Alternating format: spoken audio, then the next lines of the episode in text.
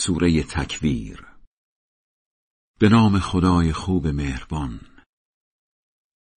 وقتی خورشید را بی نور کنند وقتی ستارگان خاموش شوند وقتی کوها را به حرکت درآورند وقتی مردم حتی اموال با ارزش را رها کنند وقتی جانوران وحشی را گرد آورند وقتی دریاها را آتش بزنند وقتی خوبان را به خوبان و بدان را به بدان برسانند وقتی از دختر بچه های زنده به گور بپرسند که به چه گناهی کشته شدند وقتی نامه های اعمال را باز کنند وقتی پرده های آسمان را کنار بزنند وقتی آتش جهنم را شعله کنند و وقتی بهشت را به استقبال اهلش بیاورند.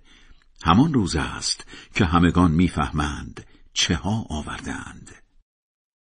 نمی‌خواهم قسم بخورم به سیاره هایی که میچرخند و سریع می‌روند و پنهان می‌شوند.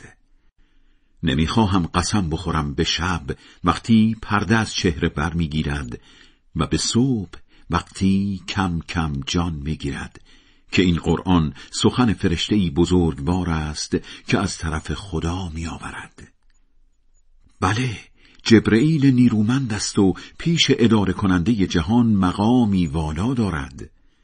فرشتگان گوش به فرمان اویند و او امین وحی است.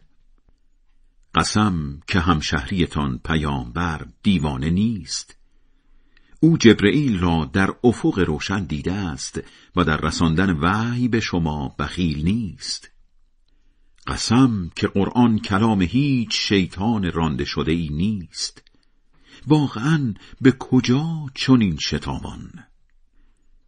این قرآن فقط مایه به خود آمدن شما جهانیان است. برای هر کدامتان که دوست دارید به راه درست زندگی بروید. البته موفق به پیمودن این راه نمی‌شوید مگر اینکه خدا صاحب جهانیان توفیق بدهد. خدای بلند مرتبه بزرگ راست می‌گوید.